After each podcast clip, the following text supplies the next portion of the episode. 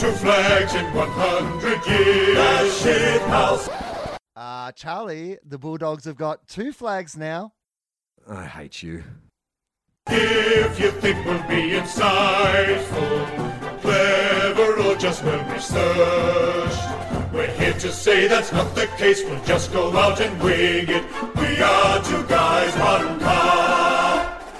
It's Tuesday, May the 23rd. This is Two Guys, One Cup, an AFL podcast. My name is Will Anderson. And my name is Charlie Clausen. Uh, welcome to the podcast. Thanks very much. Uh, neither of us watched any footy this weekend, so No. fuck you. That's the end of today's podcast. yeah. Oh, That's the problem. Play on, not 15. fucking. I sent you a message on Saturday after both our teams had lost, and I was just like, fucking football, stupid fucking AFL It's a- dumb podcast where we have to talk about AFL and have to pretend I'm interested. It's This is what has changed. I don't know if it's the same for you, but it, uh, certainly um, I got two points on this. And the first one I think you will recognize, Mm. which is that uh, we didn't really know what it was going to be like when we uh, decided to do this podcast. And the major downside of this podcast has really been the fact that when your team plays on a Friday night or like a Saturday during the day, Yeah. you then have to pay some attention to AFL football for the rest of the weekend. Like, even Yeah. if I'm not watching the games, I try to listen to the footy shows and stuff. But the amount of times this week, like, for example, I normally love when they interview Harry Taylor. I think he's great on the Mm. radio. But after he's kicked five goals, after he hasn't kicked five goals in his fucking life against us, Yeah. then you know what? Fuck you, Harry Taylor. I'm Yeah. using that skip forward function. It's like when I, I normally like to catch up when the um, AFL do their top 10 plays of the week. Oh, yeah. But considering that two of them were Buddy Franklin against the Saints, I was like, "Oh, I don't know, Nah. we'll watch it this week. Just fuck this shit. It's stupid fucking football. I mean, you're going to get a boring podcast when the Saints and the Bulldogs play the first two games of the round and we both lose because Will and I suddenly have a massive disinterest in AFL. Uh, In fact, that's the only good thing about the two guys one cup cup that's coming up Yeah. this weekend, the Saints versus the Bulldogs. At least one of us will have some interest in football next weekend. Unless it's a draw. I mean, if it's a draw, then you know this podcast itself has become Richmond. I um so that's the first thing. Like the first thing is just having to ignore. I don't want to watch on the couch on a Monday night. I Yeah. don't want to like. I watch Twin Peaks. That's what I watched. Yeah. So I can give Something you- less bizarre than Yeah. Richmond season. Something less bizarre than this fucking season. Like I said this on the, the radio the other morning uh, on the on the hot breakfast, but I think it's absolutely true. You know, every year uh, people try to copy the premiers. And uh, certainly they've copied some of the you know, the, the Bulldogs handball game, but the other thing that they've copied is every team wants to finish seventh. it seems like the prime position. Nobody wants to finish first. Nobody wants to finish last. Everybody's going for seventh. Yeah. It It's was- like a concerted fucking effort. It's just, uh, I mean, I don't know if I got. I mean, three wins on the trot, one good win against GWS was feeling pretty good about it. But I think I even said last week I suspected You did. if we were going to drop a game, it'd be this one. Resurgent Sydney, you know, we've w- w- we made a lot of changes, brought in like three players and stuff, and then you know we had not not making excuses, Will, but we did lose a player in the first quarter, and then Oh, No, no. I think when you've lost that badly, it's Mm. Make time some to make some excuses. excuses. I think that's what exactly what you should be doing. well, I haven't. I, I actually I spent the whole weekend making excuses. We had 12 of our premiership players out. We've dropped eight of our premiership premiership players this year. Lib is on holidays, apparently. He's still playing for Vietnam. Like, I made some excuses. Yeah. I, I didn't I didn't even listen to normally I'll listen to Richo's post game press conference because I wanted to see what the antonym of pleasing was to see if he had one. I mean, is he going to say that was unpleasing? That was not pleasing. That was not Today was pleasing. not pleasing. It was not You just put positive. not. Yeah, just put not at the front. It is not pleasing and it is not positive. Yeah, it was uh, it was one of those rounds where I was like, "Oh, we're not ready." I mean, I, you know, I've said on this show before that I feel like you know we're a superstar short of being like a top four team, and then watching Sydney play. I was like, well, they've got like three superstars. you know what I mean? So even if we got like a Dustin Martin or a or, or a Kelly next year, you know, Sid- Buddy was kept quiet for three quarters. Then in the last quarter, just went fucking berserk. You know, Dan Hannabury's back. You know, Isaac Heaney played a pretty good game. Luke Parker seems to be back in form. It's like, all right, okay, this is familiar. I know this feeling. I mean, it's rare when a side is like two and six or two and seven or whatever Sydney are, and you go premiership favourites. Yeah. well, it is funny, like, because that i- is obviously all the talk is, you know, let's get, if they get a run on, they can only drop three games or whatever. H- Hold, like, cool your jets, everyone. Hold on. Every fucking two weeks, there's a new premiership favourite. Like, I understand you got to write, you got to write articles and stuff like that, but I'm not convinced that Sydney, you know, are suddenly if they can get a run on flag favourites, who fucking knows what'll happen in this crazy season? Oh yeah, you can't imagine a team going on a run No. this season, and they will have to go on a very very decent run at some stage. Well, but- so what? Let's see. The season started with three teams, five and zip. Was that right? Adelaide, Geelong, and Richmond. and Richmond, yeah. yeah. Now, let's evaluate that five rounds later. You know what I mean? Things change a lot. Yeah. I mean, Geelong were considered a basket case last week, and now they're fucking. Oh, they've got their mojo back. I'm like, oh, Well, the fact that they Come went on. from here's the, they went from their worst tackle record ever to the best tackle record ever, like two games, two weeks in a row, Mm. Yeah. like that sort of stuff. You're just going, well, that's two weeks, like so. Who knows what's going to happen another week from now? Yeah. North might still win the premiership. oh, mate, the bloody. Mate, that's what I get on now. I would just go and look at any team that can statistically make statistically, Testicular, te- Yeah. te- testically. testicularly make the get on Melbourne. Yeah. sorry, that's that's bad form. Sorry, Jesse. I wish you all the best of luck. Apparently, it's going well for him, which is good news. That is good news. Um, And so- what- I mean, speaking of Melbourne, they completed the two guys one cup trifecta, where we said for the most two guys one cup round, we have to have Richmond being Richmondy, we have to have Melbourne dropping a game they should win, and what's the other thing that we always Collingwood back to the Collingwood wall. backs to the wall. Backs to the wall. And they- Like, in fact, I, I would go a step further in saying with Collingwood that not only is our backs to the wall theory proven now, I'm gonna I'm gonna lock it in. It's a backs to the wall. All right, that's your lock. That's my lock of the week. uh, because here's the thing, they didn't play well until they were, like Buckley was going to lose his job at halftime. Yeah. like it was going around the ground. This is it. They can't even keep him till the end of the season. So that's what Buckley's got to do every week. Lose In the first half. Well, he's just got to get him into a position, whatever position they can get to. And I think Eddie's got to be part of this. Eddie's got to get into the rooms. He's got to like look like he's going to fire Buckley. Like you've got to every week. Right. Like, you know, maybe Eddie has to do a pre-game, like, sort of, it's- or quarter time. He sends out Eddie. He's like, look, I'm going to five bucks. Okay, here's what we'll do, right? You know how like the Fonz, his office was the toilet of uh, of Al's uh, uh, joint. So Eddie sets up a temporary office in the change rooms of whatever ground they're playing in. So just like stick Eddie's office to the Ah. toilet door, and so Eddie at the start of the game lets the players know I'm going in here, and at halftime he sticks his head out of the toilet and says, "Bucks, can I see you?" Oh, yes. And so no one quite knows what's going on. So the players like, "Oh shit, you know, we got to play for Bucks now." or, you know, like one of those glass window sort of, you know, office arrangements. no, not a coffee table. Not like you're going in a whole different direction. Okay, right. Like a glass window. More, more like a with- radio station. Well, more I'm thinking more your classic, you know, uh, cop goes into the Oh, yeah. police sergeant scenario, right? Yeah, yeah, yeah. So what you basically say, you can't hear what they're saying, but you see Buckley kind of standing in there going, "This is how I want to do it," but you see Eddie kind of yelling it back at him and like, Yeah. you know, you're out of here. That's what the players have got to see. He's got a hand in his badge and gun. yeah, exactly. He's got a hand in his whistle and his top five list of his favorite movies.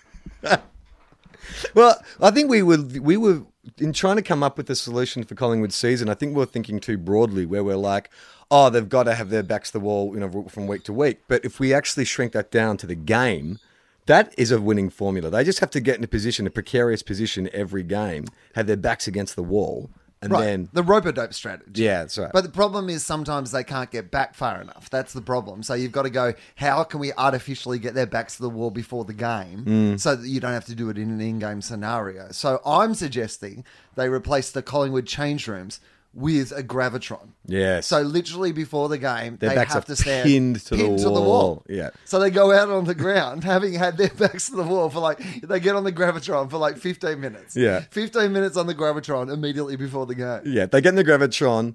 And then they stagger out the race and they all tumble through the banner because they're so dizzy. Yes. That would be amazing. 15 minutes on the Gravitron. Now try and run down the race and get through that banner. Wouldn't you love to see BT having to do pre-game interviews in the Gravitron? just vomit flying everywhere. I guarantee Scott Pendlebury would fucking have no problem. Even with 15 minutes on the Gravitron, he would just fucking glide his way down that race and through the banner. How good a like how good a player is Scott Pendlebury? Is he underrated, do you think? yeah, I think so. And I think that he people always look like I think because he looks like he does it so easy, and because he doesn't have that He even- glides. Yeah, he glides, and so I guess sometimes when he's not getting it, it doesn't look like he's Mm. having a crack as much as usual. You know, those sort of players cop that a little bit, but he's a Well, he's he a do- champion. He doesn't have when you when you sort of talk about Pendles and uh, sorry when you talk ab- about uh, players like Martin and Dangerfield and stuff, they have those explosive kind of eye-catching sort of highlights moments. Where I think with Pendles, it's more like the death of a thousand cuts. Like every possession is silk. He's got great skills and just like on-field leadership. It's not as flashy. It's probably more like a Joel Selwood, but le- less bash and crash. Yeah, or like a Sam Mitchell. And again, Yeah. we're naming pretty good players. Like when you think of that, you know, just people who control the game, people who, if they're playing well, the rest of the team's going to play well. Yeah, I, I heard him say in an interview that they were going so badly at halftime that his parents uh, were going to drive back to Sale. And as someone who went to school in Sale and spent a fair bit of my life in Sale, that means you're very disgusted with the footy because I don't care how badly you're getting beaten. You're, you're not rushing back to Sale. Better get to Sale, get down to the club. No, thank you. Um, yeah. uh, The, well, the other thing I was going to say about the weekend of football um, Mm. before we get into like the game by game, because because we can talk about all these things is when you lose on a Friday night, particularly uh, when the Bulldogs lost on a Friday night, it answered a question that I think we've been toying with on the podcast for a few weeks now, which is how quickly does my mindset fully go back to after a premiership to going back to the old Bulldog supporter? And it's, Yeah. it, officially, it's nine rounds Yeah, like after right. Friday night, I was just like, well, it's a very close season and we don't have a great percentage. We're not going to make the eight. We'll probably end up like around the eight. We might even win enough games to get in the eight, but we won't make the eight on percentage because of these games that we've lost. We're get- probably going to lose to St Kilda next week because they lost, and then ah, and then we've got like the bye, and then then we've got Sydney at the SCG, and they're back in form now. And suddenly, I've lost us like the next four in a row or something. That's where I am again now. Too early to talk rebuild. I mean, we've got the players for it. I mean, oh, here's what I will say uh, about that game is it's given me sympathy. Sometimes on this podcast, you know, we have been accused of uh, not being complimentary to Collingwood or being sympathetic to Collingwood supporters. I will say that I now understand what it was like to hate Travis Cloak for all that time. I tried to be nice, Charlie. I know we had a conversation on this podcast last year about whether uh, they should recruit the statue of EJ Witten or Travis Cloak, and I was on the side of EJ Witten. But I met him preseason, and I trusted in Bevo, and I was like, Bevo has a plan. You know, we need to straighten up. It'll take some pressure off. Yeah. And then I, th- you know, we were still a chance to win that game on Friday night in the like coming into that final quarter, and then Travis Cloak just Travis cloaked it up like a motherfucker. Is it Bevo? Sorry, I'm swearing a lot today. This is also what I do more apparently when we lose footy. You're is I very swear depressed. A lot This more. is your Berlin years. Oh man. But uh, Travis Cloak, the talk, and even you, uh, this is what you tried to sell to me at the start of the year was, oh no, Bevo's going to reinvent him and Yeah. he's going to be a different player. What's he doing that's that different to what he was doing at Collingwood? Uh, he's playing in a Bulldogs jumper. Yeah. like, yeah, I don't know if there's been a lot of Because, reinvention. and, and you've got to wonder now with Redpath coming back, like, where, I mean, what's what's the role for him? Because I, I thought maybe like backup Ruckman, pinch hitting forward, but, you know, if you get a proper Ruckman back and a proper forward, then you don't need that person floating between those two roles. well, the cru- the kind thing to say would be he was coming back from like a rib injury, so throwing him into the ruck would have been a pretty hard job for someone who's just had bad ribs. Mm. Uh, the meaner thing to say would be if there's a time where they're choosing to use Lin Jong in the ruck Yeah. rather than Travis Cloak, then perhaps your role in the team is not quite necessary.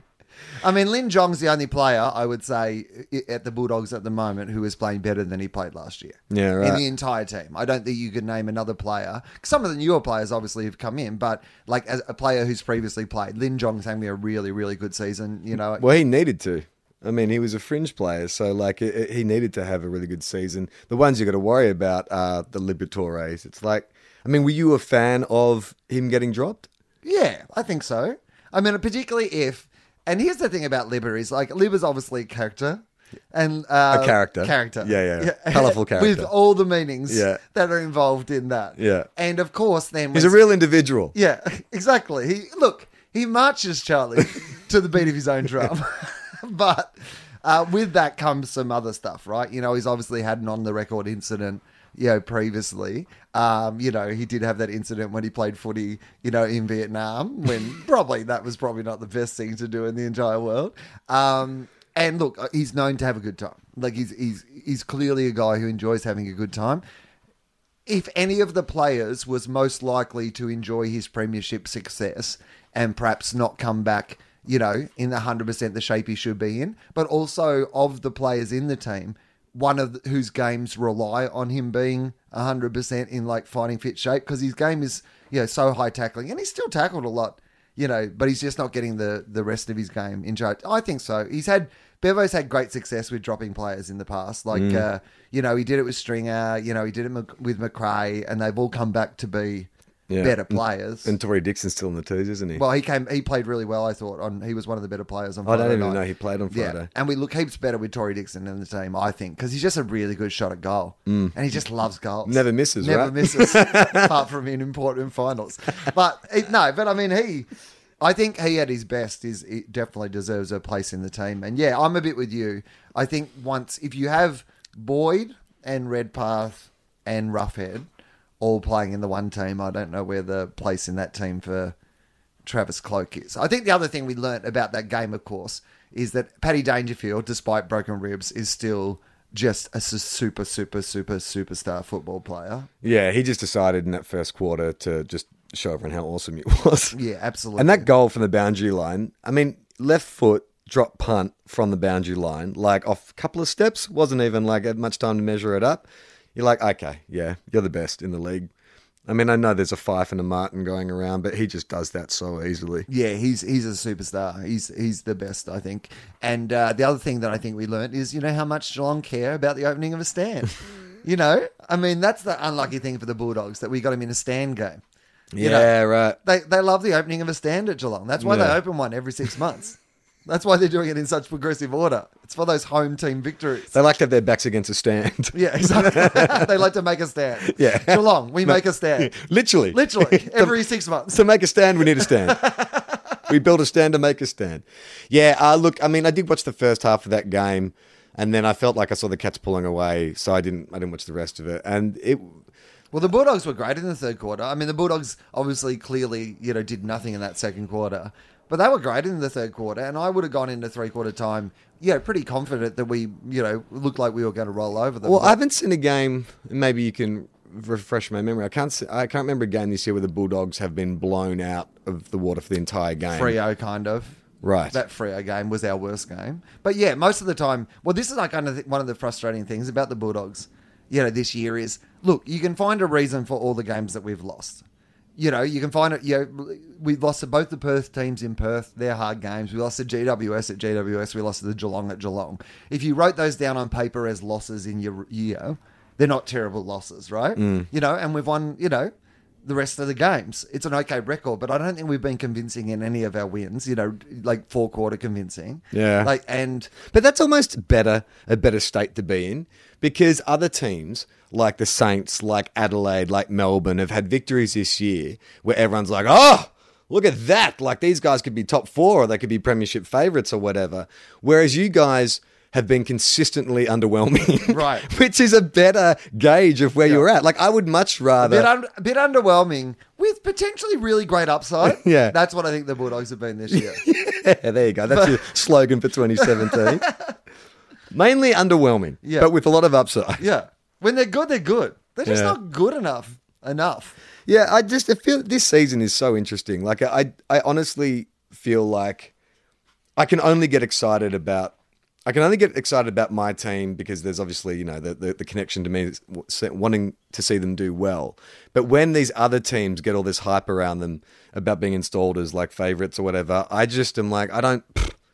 Oh, let's see what happens next week. Like Melbourne after they beat Hawthorn, uh, after they beat Adelaide, everyone was like, "Oh, finally Melbourne have made it work." And then look what happened this week, you know?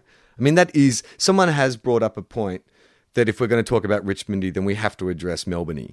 Well, I mean, yeah, sure. No, I mean, we've talked about this before, which is the idea that they just can't, they win games that they shouldn't win and then they can't win games Mm. that they're expected to win. Yeah, but the, I think the difference between Melbourne and Richmondy is that uh, Melbourne don't get any swell of like bandwagon Well, happening firstly, when they have it's a few the wins. first, yeah, exactly. But also, the thing I'd say about Melbourne is, and I guess maybe this is the case as well, is that Melbourne they've never given you like a, enough in a row Mm. to get that momentum that a Richmond can get. Yeah. You know, Probably not since what, like 2006, Neil Danaher days, right? Yeah, there, there just hasn't been that period where you know you see what the demon army are like when they're up and about because Yeah. you never get enough of them in a row for them to be any genuine momentum. That's a good point, actually. Like, Whereas Richmond, you know, you go through whole periods where you're just like, oh, here we go. And I guess it's also the thing of Richmond are unpredictable in what'll happen, whereas R- Melbourne are predictable. Like we Yeah. know how it goes. It's not like a,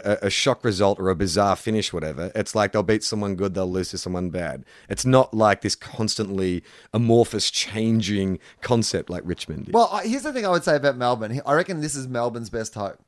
They finish eighth because then technically for the entire final series, they don't have to play anyone who's below them on the ladder. oh yeah, that makes sense. I mean, that's the thing, right? If they're only Yeah. playing teams that are better than them, they actually have a chance of winning the thing. Yeah. Yeah, that's right. That that's exact. So everyone's gunning for seventh. Melbourne are one step ahead. They're gunning for eighth. Maybe Melbourne are the ones behind this new idea about like teams that finish tenth might get a wild card. That's Melbourne's best chance is to finish tenth, get the wild card, and go all the way. Well, I guess it's well. It'd be you could put Collingwood in that category as well. I guess Collingwood and Melbourne will be battling it out to see who can have the greatest odds of winning because both those formulas work seem to work for the, their teams. Oh I- man, if they ever bring in a system for the finals where a team that finishes 18th can still win the premiership, put all your money on the Pies. it's the backs of the wall season. Yeah, man. It's uh, it's uh, uh, maybe it's maybe it's just because of the of, of the losses and stuff. But I just sort of I, I'm feeling kind of like I need a buy. I'm a bit exhausted by the football results. Yeah, at I'm the looking moment. forward to the bye. You know what I mean? Yeah, I need some time off. Yeah. And I feel like to um, you, I saw you put a link on the Facebook page to uh, Fo- Fox Footy's new promo, Pie Night. Pie night. I recommend. I recommend people checking it out. By the way, That also makes me think everyone just needs to have a break from football. even at Fox Footy. yeah, like, It's seriously. What I love about that is like I assume they shot all those promos at the same time, right? When at they had the the start of players the in. season, right? Yeah, they get yeah. all the players in, and then they get them to do everything. So what that one uh, like is to me is like. You know what? That's the sixth idea they came up with in the in meeting. They go, Yeah. "Hey, while they're there, just get them all to hold a pie and say pie. Yeah. We'll use that. We'll put it together later. We don't really know what our idea is yet, but just get them to hold a pie and say the word pie. That's I- all we are." I had a story about George Lucas when he was uh, shooting his prequels uh, out in Australia, and I know a few actors who worked on them, and they said that uh, you'd shoot this scene, and then George would say, "Hey, you know what? Just um, go over there. We're going to shoot you in a wide shot, and just pretend you're talking about something because I'm going to use this in the in the next prequel we make." And they'd be like, "Well, what are we talking about? Doesn't matter." I'll, I'll think of it later. and I think that's the Fox footy approach. It's like, just take this pie and say the word pie. We'll work out what the hilarious scheme is. As it turns out, I'm a faux hip hop video is that, that's because you know you- people like throwing out pies making it rain with pies and scratching pies like their records that that's the gimmick Firstly, is it? how many? I don't know what the gimmick is. but that's what it is right because it's like they, they cut together like pie pie pie like it's been sampled right Is that really what it is? That's what- Hang that's on, how I'm I- Gonna, I'm gonna have to look at it now. that's what i took it to be was it was you know players saying pies it gets cut up it's a bit like the if the avalanches were cutting a promo for fox Is footy there any chance that's why it took so long for the new Avalanches album to come out? That the dudes from the Avalanches actually work in the Fox Footy promos department.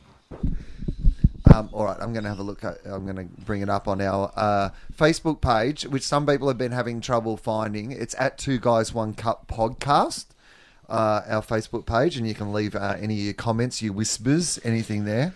Um, here we go All right, Thursday night pie night ad. Uh, it's quite a short one. Uh, here we go. yeah she's on the decks Oh yeah, she's on the decks with a big pie. avalanches Okay, so they are all yeah. Yeah, you're right. It's Yeah, and I think I've seen an extended cut where um, someone is like flicking out pies. I think they're party pies, like they're making it rain with pies. I think, or maybe I just imagined that. I don't know. I I, mean, mean, if, if again- it did exist, it wouldn't be surprising. again. Even if you watch this uh, promo, um, I will say Josh Kennedy again, like doing the most character work.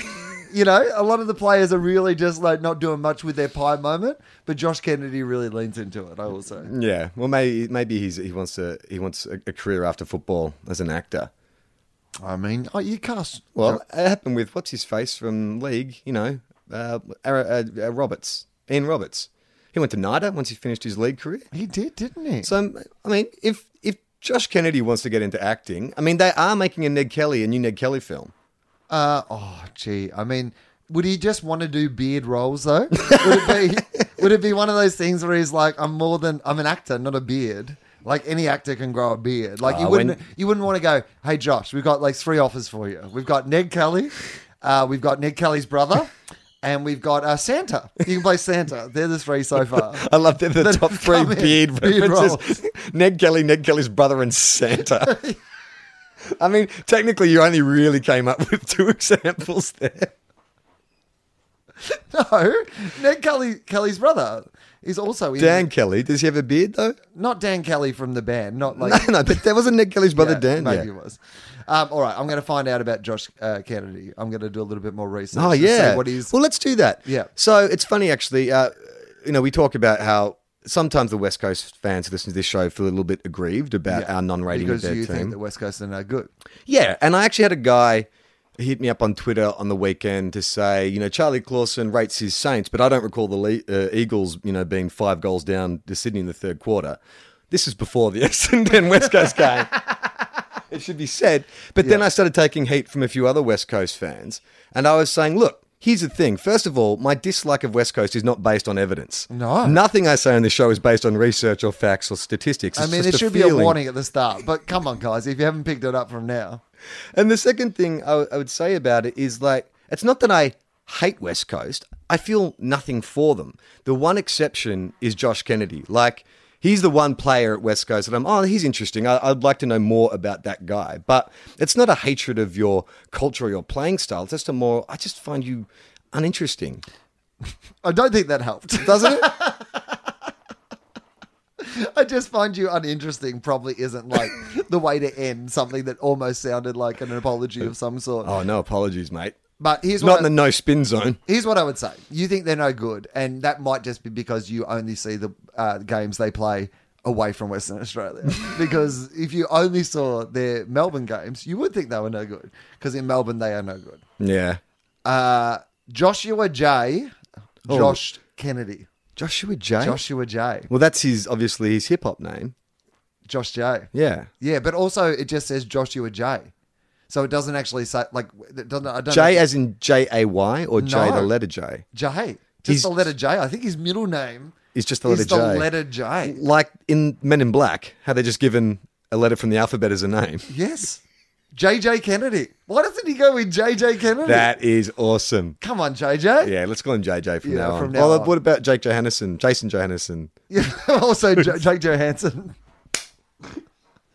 what about all those guys? Yeah. Well, He's because he's JJ, isn't he? he is JJ, but eh, like Josh Kennedy. was- JJ Kennedy. I think you got to run it together. I like JJ Kennedy. He Has a has something to it. I just find it weird that Josh Kennedy, when there's another Josh Kennedy playing in the game, Mm. hasn't taken the opportunity when he already has it there to be JJ Kennedy. That sounds cool. It should definitely be JJ Kennedy. Yeah. JJK. yeah.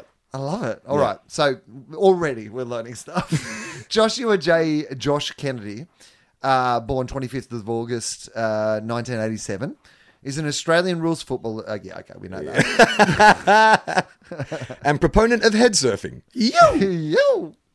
Uh, having originally played with the East Fremantle Football Club in the Western Australian Football League, he was recruited to Carlton with the fourth pick overall in the 2005 national draft. Okay, Yeah. so he played at Carlton two seasons, 22 goals, uh, 22 games. Sorry. Um, uh, Kennedy was traded to West Coast prior to the 2008 season Mm-hmm. as part of the deal involving the club's then captain, Chris Judd. Now, here's what I know about this because I heard Chris Judd tell this story on the weekend. Mm. Uh, Chris Judd's kid uh, barracks for West Coast. Oh. And his favourite player is Josh Kennedy. Oh. And uh, Chris had never really told him the, the backstory to that before, but his kid was alerted to it by a stranger over the weekend. Oh, really? It must be a weird thing to find out about your dad, isn't it? Yeah. Anyway, so uh, all right. Um, over the following seasons at West Coast, he's established himself as a key forward. Yep. Okay. We all we don't care so much about his. So he's uh, definitely not American. He wasn't born in America. no, no. So that accent definitely has just put that on. I want to know more about his like uh, personal life or stuff like that. Uh, this is mostly footy stuff, to be honest. I want to know, like, there must be some articles about what. What does he Josh- do in his spare time? Oh, yeah, okay. Josh Well, I reckon he surfs. Kennedy. He's Western Australian, so there'll be a couple things. He surfs and he fishes, maybe windsurfs even. So, I don't know if this will help, but let's see if we can find Josh Kennedy uh, stats. yeah, okay. did you- Stars, blah, blah, blah. Hobbies? I mean, what do you Google? What does Josh Kennedy do in his spare time? Yeah. And are they going to just take you straight to the Sydney captain? Oh, here we go. All right. Um, so this is from a while ago. Um, uh, this was in 2012, so maybe not up to date on what you know, Josh is into. But um, there was a segment on the uh, West Coast Eagles website Yep. in uh, 2012, May 4th, 2012. May the 4th be with you. Um, 9:46 a.m. So very specific timing, obviously a precursor to this podcast. Um, and uh, Josh Kennedy's on the sideline for a few weeks, so he's got even more time to sit down and answer your questions. All right. I love this. Yeah. Okay. So here we go. Uh, hey, JK. JJ. JJ, um, I love watching you play, and I'm a big fan of yours. Everyone gets injured once in a while. I was playing school football and fractured my ankle. All right, Just- mate. We know it's your fucking life story. Ask you got a question or what? Just get to the question, mate. I was playing school football and fractured my ankle just two days after your ankle injury. So I won't be playing for weeks. Yeah, okay, mate. No one's missing you from your school team as much as they're missing Josh Kennedy. much like you. I was wondering what gets you through an injury and past the thought that you can't play football. Cheers, Lockie. That's a good question Yeah. for a young fella who's going through the same thing. And so this is what- Rampant masturbation. this is what uh, JJ says in response. Hey, mate. Uh, yeah, it's disappointing, but you can never focus on the negative. Always think of the positives, even if they're hard to find. Well, that's really the same thing as not concentrating on the negative, isn't it? But anyway, I'll be right by the end of the season, so hopefully we'll be back in action for finals. It's a long way until then, so I'll keep myself occupied. Here we go. yeah.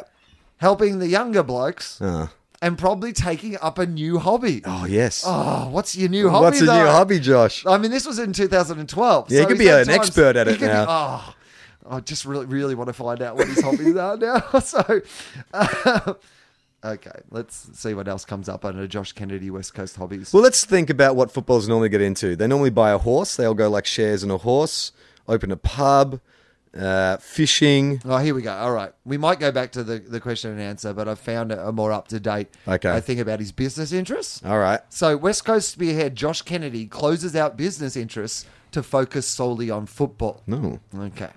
So, uh, West Coast power forward Josh Kennedy has all cle but cleared his slate of day to day commitments to fully concentrate on football. All right. What was he doing before that? Uh, the spearhead is pulled out of his bed sheet, be- uh, bed shed franchise. Right. So he was a franchisee Yeah. in, a, in a in bed shed. What's a bed I don't shed? know a bed for your shed. I, I guess it's a shed where they sell beds. imagine it's not a shed. I That's not a imagine it's bed where like- they sell sheds. I mean, forty winks, Captain Snooze, bed shed. Bed shed, yeah, You know yeah. the three big names. yeah. uh, his bedshed franchise as well as regular radio breakfast commentary. Okay, Ah, so okay. he He's was, in the media. he was doing he was going down Media Street.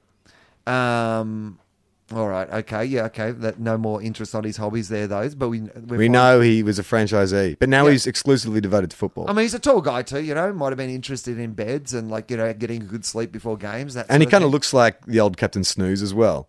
If you put a little like nightcap on him and stuff, yeah, absolutely, yeah. He's definitely. I mean, like Josh Kennedy could definitely be the face of um, it- Jim's gardening. Of bedshed. Yeah, exactly. Josh's gardening. That, that's why he shut down his bedshed franchise because he was opening his Josh's mowing business. Definitely. Put him on the side of your ute. You'd hate to see him mowing your lawn though, because it'd be that weird startup. He'd just like do three or four little shirt bursts before he gets the proper run on going. Well, that's how he starts the mower. Yeah. Yeah. I mean, that'd be really nice. That'd be part of it. E- All the people who work for Josh's mowing Have that come little weird around and skip do the and little step. stutter. Yeah. In fact, they mow your lawn with the stutter. if you're a big West Coast fan. Uh, all Go right. back to the Q and A. Okay, let's go. Oh, back, no. Yeah, let's go back to the Q and A. See if we get any more leads. Um, all right. A second question. This was from Cameron. Yep. Uh, sup, Josh. Wow. Yeah. Uh, Fits he in kno- with a pie well, night. He knows he's, he- that he's a surfer. Yeah. Right. You know. Oh, even hip hop though. The Yeah. J, the JJ Kennedy thing yeah, as well. exactly. Yeah. Sup, Sup. J- sup, JJ.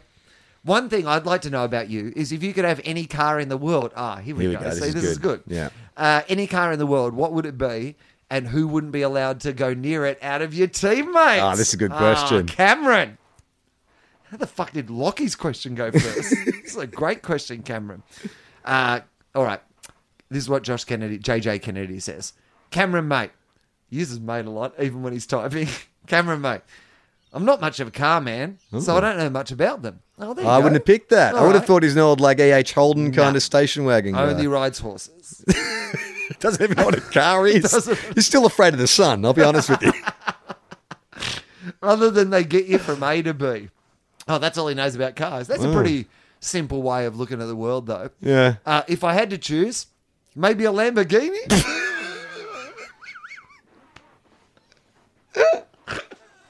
Okay. He's a Sure. a man of simple pleasures. Um, I know they're expensive, so if I if I could have any car, then that would be it. Yeah, so he's right. just gone Ma- for the money. so it's angle. materialistic. Well, this is his business side come out again. Yeah. obviously bed shed wasn't going that well at the time, and he want, really Still a needed, Lamborghini. Really needed the Lamborghini. Uh, Andrew Embley wouldn't be allowed near it because he's too clumsy. Uh, Norm Smith medalist Andrew Embley, That's as somebody. someone pointed out to me. Yeah. I don't recall saying that he was no good, by the way. I said he was a really nice guy. yeah, right. Oh. We just mentioned that he knocked out Mick- Nick Maxwell one day, and my uh, tour manager was still really mad about At it. him, yeah. I mean, you might have just done it because he was clumsy. Yeah. Because according to Josh Kennedy, JJ, notoriously clumsy. All right, there's two more questions, and right. then we should actually move on to. To the actual games. yeah, but for our Western Australian fans, and next week we'll do, um, you know, Freo? someone from Frio. All right. Well, we've done a lot Zach of Frio Dawson. though. What, what's Zach Dawson's favourite thing to do? God, fuck up games. Wouldn't it be great if it came up in a question? Yeah. What's your favourite thing to do? Well, actually, I just love fucking up games of AFL. it's been a real thrill for me to do it so often in my career and no one's cottoned onto it. I assumed I'd only get five or six games in, but it's been a blast. It's all been a whole prank. I've been making a documentary about the entire thing. I'm like the cooler. You know that, mi- that movie? Zach Dawson with the William H Macy references. yeah, loves William H. Macy as well. That's the other thing. Shameless. Um, all right. Uh, hey, Josh. This was this is Morgan from Melbourne. Okay, Okay. so here we go. Uh, Morgan from Melbourne. Uh, hey, Josh. I was just wondering how you and other footballers handle things such as getting a bad night's sleep. oh, so a bad, tough thing to ask a West Coast player because I'm pretty sure the answer is Valium. Well, also the other thing I would say is, well, you've gone straight to his like this is this is where he's got the idea for getting involved with bedshed. yeah, right. because he's going, you know what the people are, are, want? They want a Good good night's night's sleep. sleep, yeah. That's what this is where he's getting a lot of his ideas, I think. Yeah. Uh, a bad night's sleep or having a cold. What? Many people in uh, in other professions would take time off or pull a sickie if they felt like it from time to time. How do you stay so motivated? Went and saw, saw you boys train at Oh. the Junction Oval on Saturday. Got an awesome photo with you. I mean, Jesus Christ! These West Coast fans I mean, need to Morgan. get straight to the point. Yeah, okay, just get to it. So, what but- was the question? How do you What- cope with a bad How do night's you sleep keep with or bad a night's cold? sleep or a cold? I mean, all right, uh, hey, Morgan. shut up. no mate. Didn't get Yeah. a mate. Uh, a bad night's sleep and colds don't really bother me too much. I feel like he's Wow. he's a pretty low low fuss. doesn't guy. know about cars. Doesn't- Doesn't, doesn't- doesn't have bad night's sleep. No. He's a real fence sitter. Just really yeah, he's, he's even Stevens is what Yeah. he is. uh, bad night's sleep and colds don't really bother me too much because if I do have one, I quickly figure out why and then change it so it doesn't happen again. I mean that is Oh, he's a not talking very- about the cold there. He's talking about the sleep, right? Because what you're actually saying you can change your own biology. Yeah. You're some kind of like mutant. He said there's no cure for the cold, so I just changed my own DNA, so I'm now not susceptible to colds. I just reprogrammed my DNA with a little stutter step at the start, and it's fixed the whole thing. Uh, so I guess it's the well. This this is what we're learning about JJ is that if so, a problem arises in his life, he just practically deals with the problem. When he was Hmm. Yeah. spending too much time on media speed, street and worrying too much about bedshed, Yeah. and he wasn't concentrating on his goal kicking. He's like, well, here's what I got to do. I got to get rid of bedshed, and I've got to you know get rid of media street. It's the same same right here, right? Uh, What he's saying is, if there's a problem, yo, I'll solve it. Check out my pie when my DJ revolves it. JJ baby. Uh, colds are a tough one. So the, oh yeah, so the first All one right. was about okay. So With now he's on bad, the bad colds. night's sleep. Colds are a tough one because if it's a serious one, the club tell you to go home so it doesn't spread. Yeah. With minor colds, I think you have to find what helps you. Obviously, there's cold and flu tablets, etc. You can't take those. I can you? believe it was also the etc. that got people on the West Coast in trouble. That make made make make you feel better. But what I do is chop up. Oh, hang on. Jesus. I mean, it will help. Choose you your words sleep, but, better. uh, what I do is chop up some garlic, Oh, yeah. ginger, Oh, and yeah. put it in a glass with some warm water. Add lemon and honey in there as well. Give it a swirl and chuck it down the throat. Two days later, I'm good as new. Oh, hang on, I should, I should point out. uh, I'll, I'll read the punctuation for the Okay. last bit of this. Okay. Uh, give it a swirl and chuck it down the throat! Exclamation mark. Two days later, comma, I'm good as new! Exclamation mark Wow, like a teenage girl. but also have bad breath! Exclamation mark. I get the feeling someone took over that answer halfway through. You know what I mean? Like his tone of being Mr. Pragmatic, Mr. Simple Solution has gone into like some lifestyle program in the second half of that paragraph. It's his home remedy. And then, uh, okay, uh, last but not least, um, this one doesn't actually have a who it's from, so we'll just have to. It's What- what- anonymous. oh, this is From 2012. anonymous. 2012. Yeah, so this could be from. Uh, Uh, I'm always kicking balls higher rather than further when I try to kick 40 plus meters. Do you have any tips on how to stop that? Is it my kicking mechanics or just the timing? I'm 14, so a 45 meter kick is in- made impossible when it just goes straight up. Ah ha ha ha. Thanks with like four S's and then like a smiley face. Uh, and then Josh says, I reckon you're dropping the ball too high, and that means when the ball hits your foot, your leg is swung through and the projection of the ball's going straight up. Try dropping the, dropping the ball lower and get your head over the footy. If you're too up, upright, it'll make the ball go higher. yeah. Good luck! Exclamation. Yeah, and keep your head over your knee, mate. Kick straight, and you pretty much your nose should almost touch your knee on the follow through. I mean, I really just want one more. It Like, just, I just want how, to how know about this? Why don't you Google image search him, and there might be a photo of him at like a racetrack or on a boat or or something. Oh, Josh Kennedy Eagles, and then hit image search. some- Okay, let's. Uh, I mean, for all our whispers from the West, we've had no one who's uh, got an association with JJ Kennedy. yeah, I, want to know something about him. I want to know. We know, we've got people. We've got people on the inside at West Coast. If you've got any like tidbits, and we don't want scurrilous information, we just want to know more about who this enigmatic Coleman medalist is. I mean, like you know, if if Nat Fife in that town's getting so much attitude about you know how he is, you know, Mm. with the other players, I want to know, How- How's Joshy? Where does What's he Josh- rank? right? Yeah, Um, I mean, he may even be their spiritual leader. Dare we say? all right, uh, all right. Ah, here we go. Okay, what do we got? This is this is pretty good. Now, this is from 2015. Ah, okay, Perfect. Ding, ding, ding, ding. Okay, ding. we got This is it. exactly what Winner, we winner, needed. chicken dinner. Oh, We finally got there. Quick quiz, Josh Kennedy. Uh, December 25th, so Christmas Day. It's come out as a Christmas Day little uh, bonus from the West Coast Eagles. Mm-hmm. Well, he was 2015. playing Santa at the mall. Uh, Oh, exactly. okay, so name Josh Kennedy. JJ. Your nickname.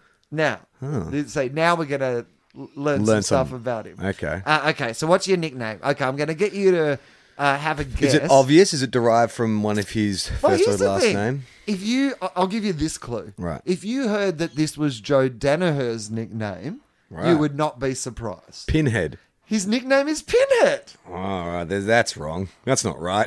Well, that's his nickname. right, okay, I've never noticed him having a small. Maybe that's what the beard's covering. well, the beard and the kind of longer hair The he shaggy had earlier hair. on. Yeah. That's what Danaher needs to get. Well, Clearly, I guess that's kind of what he's been trying for is a little bit more of that. You've just got to like, Yeah. all right. Uh, one word to describe you: unproportioned. Okay. Is that a word? Disproportioned? I mean, probably disproportionate, perhaps out of proportion. What's the we're going to do is correct Anyway, the whatever. grammar of a footballer's Q and A. Uh, who's had the most influence on your career? So this will give you a, a bit of a sense of maybe who the the spiritual Western Australian or Vi- leaders, or yeah, the two Victorian? players that are in the team uh, or play for West Coast. They're no longer players. for West uh, Coast. one of them's definitely still a player for the West Coast. Uh, Uh, it'd be Shannon Hearn. uh, no, Oh, not the Frenchman. yes, the The Frenchman, little Frenchman. the little Frenchman Legras. Ah, ooh la la. JJ Kennedy, you could be the greatest full forward of all time. You must just drop the football onto your foot like a baguette. a baguette onto ham and cheese. I mean, this really inf- this kind of refutes the whispers we got from the West the other day that said that perhaps there was a bit of a falling out. Well, you should know, over bring the up that, idea whi- bring up bring up that whisper. It's probably it's fitting we should talk about it now uh, this is the one for, uh, about about Lacroix. Hang on, all right. The little Frenchman. So, did we talk about this last week? Did we talk? We talked about the original rumor, right? That's why it came up. The Oh fact yeah, that- yeah. The original rumor was that he wasn't happy with the forward setup being so Kennedy centric and was looking to go elsewhere. And then this person, uh, who I think wants to remain anonymous, this person has written in as a close personal friend of the Lacar family with some contrary evidence, I believe. Okay, whispers from the west. Um. Okay, hang on. Uh, whispers from the west. Uh, tsh- I have to make sure that. Oh no, that's Richmondy. We've got a lot, a lot of Richmondy. A uh, lot of. Ri- okay, some whispers from the west. Maybe this is. Uh, all right, here we go. Okay, so uh, whispers from the West. Hey guys, do love the podcast, but a West Coast ticket holder, and just wanted to clarify some things. Embers is a no- is a 2006 Norman Smith medalist. Uh, right. Okay. Secondly, I have a whisper from the West. If you discuss on the pod next week, I will wish to remain Anonymous. Uh, I'm also a close friend to the family of Mark Lacroix. Oh, Niz et Chalet. I go skiing with them on the weekends. although although he does think the Kennedy centric game plan is easier to defend, he loves the club and can't see himself playing anywhere else. Yeah. And if and when he does leave West Coast, he will likely take up a full time media position as well as something in the fishing industry. Okay, well there you go. That's a Mm. Well, bit- like I said, Western Australian. It has to do with surfing or fishing. yeah. Yeah, just something where I can be near the ocean. That's all I need. But that's wh- what he's because we were s- talking last week about if you know if the first rumor was true that he was getting jack if it wanted to walk, what club would take him? And then we couldn't think of one club that would be an obvious destination. So what I think this guy is saying is that he wouldn't leave. He No, would he just, wouldn't he would go. retire and go into Go to his the media. lucrative media Or go career. fishing. Yeah. It'd just say on his locker, gone fishing. um, all right. Uh, Lacroix and Shuey, uh, the most influence on his career. Okay. Uh, toughest individual opponent. Oh, there you Ale- go. Alex Rance, Uh, no, no, not Alex Rance. Uh, Mm, Ted Richards. No, it, this think it, oh, it's 2015, so someone who's not playing anymore, but someone who was a Ah. pretty well-renowned d- defender. uh, um, from a like a premiership team. Uh, played in a premiership, yeah, uh, but when he was young, played in a premiership, and then played until he was very old. Uh, like um, uh, Matthew Scarlett. Dustin Fletcher. Oh. Uh, player most likely to fall asleep in a team meeting. This was 2015. Yep. Who's the dopiest looking sleepier? Uh, is it someone I would know? Yes. Oh, Dean Cox? No, he retired by then, hadn't he? No. No, who was it? Uh, himself. oh, really? yeah. I can see that. Yeah. Uh, thriftiest player at your club, Lecker. I don't really care about other players. Um, I, I want to know about. I want to know about Josh Kennedy. Uh, the smartest thing you've ever been told: do as I say, not as I do. I mean, he's pretty straight ahead, isn't he? Yeah. We're trying to. I think we're trying to find. How, someone- how- hang on. In, Personalities that might isola- in isolation, how is that the smartest advice you could be given? Is there actually, I mean, can you. It's not like necessarily advice, is it? If In fact, it's anything, not it's, more even- of a contradictory instruction. Yeah, I got to be honest with you. it's a paradox. yeah, it, it- you're getting advice from some really dodgy people. It's like, don't use me as an example. um, if you could be anywhere in the world right now, where would you be? Bali. Geraldton. Fucking hell. He's a straight up and down fella, isn't he? I mean, this is. I feel like this is, you know, when uh, those people start those documentaries and they think they're going to be about one thing, but at the Yeah. end you realize they're about something else completely. I think this is about us finding that Josh Kennedy, JJ Kennedy, is not pri- quite the colorful character that we're trying to paint him as. Well, it's just that makes it even more bizarre. He Yeah. does that American accent in that head surfing Right. thing. Like, he just seems like such a no nonsense, no frills kind of guy. Well, maybe this is him breaking out. Yeah, right. All right, let's. I, are we I getting- think our theory that he's going to get into acting is probably misplaced. problem unless they, unless Geraldton are going to have a thriving. Amateur theatre scene. Yeah, I mean, maybe some of that mining money is going to go into like making Geraldton the new But of Hollywood. all the places in WA, the beautiful mean, places Margaret in WA, River, you don't wanna yeah, go there? Broome. yeah, Geraldton. All right. Okay, mate. Each to their own. Yeah. Um, here we go. Uh, we're getting to more sort of uh, interesting stuff here. Okay. Do you have any strange phobias? Ah, okay. Does he? Yes. Uh, is it a common phobia? No. It's, It's it a goes strange back. one. It goes back to his nickname, Oh, uh, uh, hats. full size hats. so, so that's a bit of a tip to anyone who has to play on JJ before the game. Yeah. Just go out, like get it, get the Measuring runner for a hat? Well, the runners have hats on, right? Yeah. Get the runner to bring out a full size hat and maybe just drop it at JJ's feet. Just grab the one off the goal umpire. Yeah. Like, you know, when the ball's down the other end, just ask if you can borrow the goal umpire's Mike- hat. Yeah, Jacko Jackson style, and then just put it on Yeah. JJ's head. Just want it fall down over his ears. and then suddenly you'll feel completely inadequate. Throws him before the game. Or come out to play in one of those giant, like 10 gallon sort of cowboy hats. I wonder if him admitting that his nickname is Pinhead and he has a phobia of hats, like, that's just opening himself up for some sledges, right? Yeah. You would have thought He's so. owning it, though. Maybe he lo- maybe this is reverse psychology. Maybe he wa- maybe it makes him play better having someone come out and call him on his tiny head. I mean, maybe that's the problem with Victoria too many big hats. I mean, maybe. There's a lot of milliners in Victoria. I mean, you that's know. why I had to go back to can't, WA. Can't go to the spring racing carnival. It was a nightmare for him, all those big hats. Hates Easter. um, all right. Uh, so, full size hats. Yeah. Uh, your can't miss TV shows. This is when we're about to, we're, we're finally about to learn something about uh, JJ. Uh, uh, are they reality shows or dramas? Reality. Oh fuck. Um, reality shows like is one of them like a renovation show? Uh, no, so it's a re- it's a, it's a reality show franchise that have done versions of it all over the world. Uh, like MasterChef. Oh no, Amazing Race. Uh, no, no, no, no. Oh. You're thinking. They say that sort of thing wouldn't really surprise me. This one, for Oh, what we've it's known so surprising. far about JJ, is a bit of a left turn. Oh, The Real Housewives of New York. The real, Ha- any real house. Oh my god, that is bizarre. Okay, Mr. Straight Up and Down is starting to show a little bit of kink. any of the Real Housewives. Can't miss. Wow. Yeah, there we amazing. go. All right. Uh, your favorite cartoon as a kid, Bugs Bunny. Astro Boy. Ah, that's good. Yeah. You know what? Starting to get more interested in him now. If you Bit of had anime. to choose another career, which is where all this started in the first place, if you had to choose another career, um, what would it be? So he grew up in Geraldton.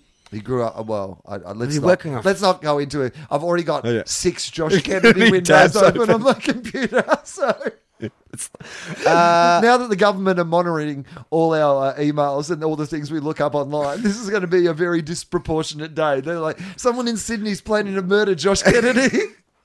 I don't know what. Uh, uh, uh, pff, give me a hint. Is it like? Uh, is it? Is it manual labor? It is not manual IT? labour. Is it? it is not OT. In fact, when we said acting, we weren't a million miles away. It is in the entertainment Oh, industry. but- musician.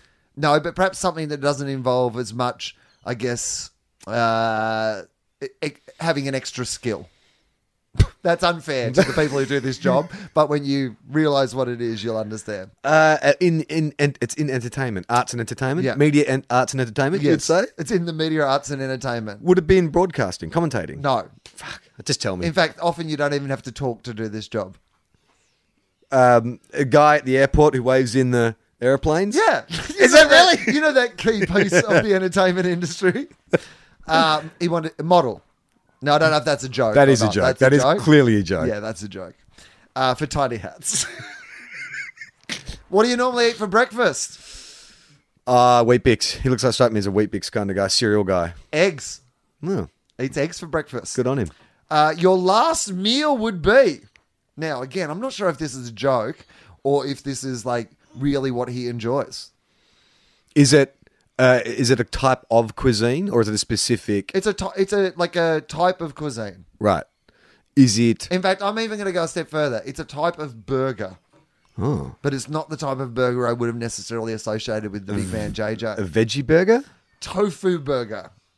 Is he a vegetarian? Well, again, I don't really know. He's having eggs for breakfast. He's having a tofu burger as his last meal. He is a complex man. I mean, he's this a- is why, he's an enigma. out of all those West Coast plays, he's the one guy I like. Yeah. This kind of weird contradiction, it, it, it, it emanates from him. I mean, I'm glad I watched Twin Peaks last night because it's given me an insight into like he feels like a Twin Peaks character. Uh, your favorite holiday destination? Oh, here we go. We said did we, did we, no, that was Oh, like that's Geraldton. That was place you want to be right now. Or something. Oh right, okay. Holiday. if you could be destination. anywhere in the world right now, where would you be? Geraldton. uh, Uluwatu in Bali, Uh, this one's again. It's in America. uh, Uh, Hawaii, It's an interesting part of America. Again, again, something that gives you a little bit of a not Al- Alaska. no. Yeah. Somewhere Uh, that's- south or north. Somewhere that's famous for its music and food. Oh, New Orleans. New Orleans, New Orleans. He's an interesting cat. right? Yeah, In the movie of your life, you'll be played by Eric Banner. Johnny Depp. But Fuck off. and he thinks he's a model. I think he's that's the one I feel drawback like about that's a Josh joke. Kennedy. I feel like Okay. he's playing on the. Right. Um, it's all like right. Bont and Chris Hemsworth looking the same. What are your three essential items? Toothbrush, footy boots, Steel Uh, cap boots uh, are, is on the list. steel cap Uh, boots yeah, for kicking heads in. for riding his horse. Uh, essential items. Is toothbrush in there? Uh, no, Mobile phone. lettuce is one of them, and fiance is the other. What the fuck? that is. Did he just have an aneurysm as he was answering that question? Oh, my wife uh, lit us. Steel cap boots. Uh, most useless thing you've bought? A one size fits all cap. It doesn't. Brilliant. He's really hung up on Mate, his maybe his alternative career should have been comedy. Now, it's again, sometimes you start out on an adventure and you don't realize that at the end of it, it's going to take you back to the place where you started. Yeah. Where everybody knows your name. What was, this is the final question, what was your best subject at school? And it's going to take us back to the start. Yep. Back, back to the start. Back to where we can. Back to the origin of the JJ story. I can't remember what we talked about. Um, so it's a it's a common subject. I should like it's in every. Well, the way that the way that he's uh, said it isn't the way that we called it at our school, but it's even better for our purposes the way that he's. so said it. is it E? PE? no, Is it uh, is it humanities subject or science subject? It's a. Uh, it's not science. It's hum- yeah humanities. Humani- humanities? Yeah. yeah, I'd say humanities. um, Bible studies. Okay, his best subject at school was theatre arts. Fuck off! So the one thing that he's actually qualified in is being an actor. Oh my god, it's so evident. I love Josh Kennedy. well, it's anyway, just that's the end my of love today's me. podcast. this is what happens on the podcast when Charlie and I haven't watched any of the footy on the weekend. Because the review of the round is going to just be, nah, didn't watch it. Nah, didn't watch it. Nah, didn't watch it. Nah, didn't watch it. I did Fuck watch. football. I did watch highlights. I did watch the highlights, and I watched the the top ten uh, and the nine. And I read the nine things we learned from um, Oh, yeah. AFL.com. So Yeah. I feel like I'm well informed. No, no, yeah, all the big ones. Yeah. Hit all the big targets. Um, all right, well, let's have a little break, uh, seeing that we've almost done an hour. Have we fucking really? Oh my Yeah. god! We haven't even got to the games. 57 minutes. All right. And uh, Even less time to talk about Essendon this week. Yeah, well, have a- because that's another complaint we got is we don't talk about Essendon enough. Oh, you know what? We'll talk about Essendon. I watched some of that game. We'll talk about Essendon this week. All right. Uh, all right, pause, Pause. then we'll come back.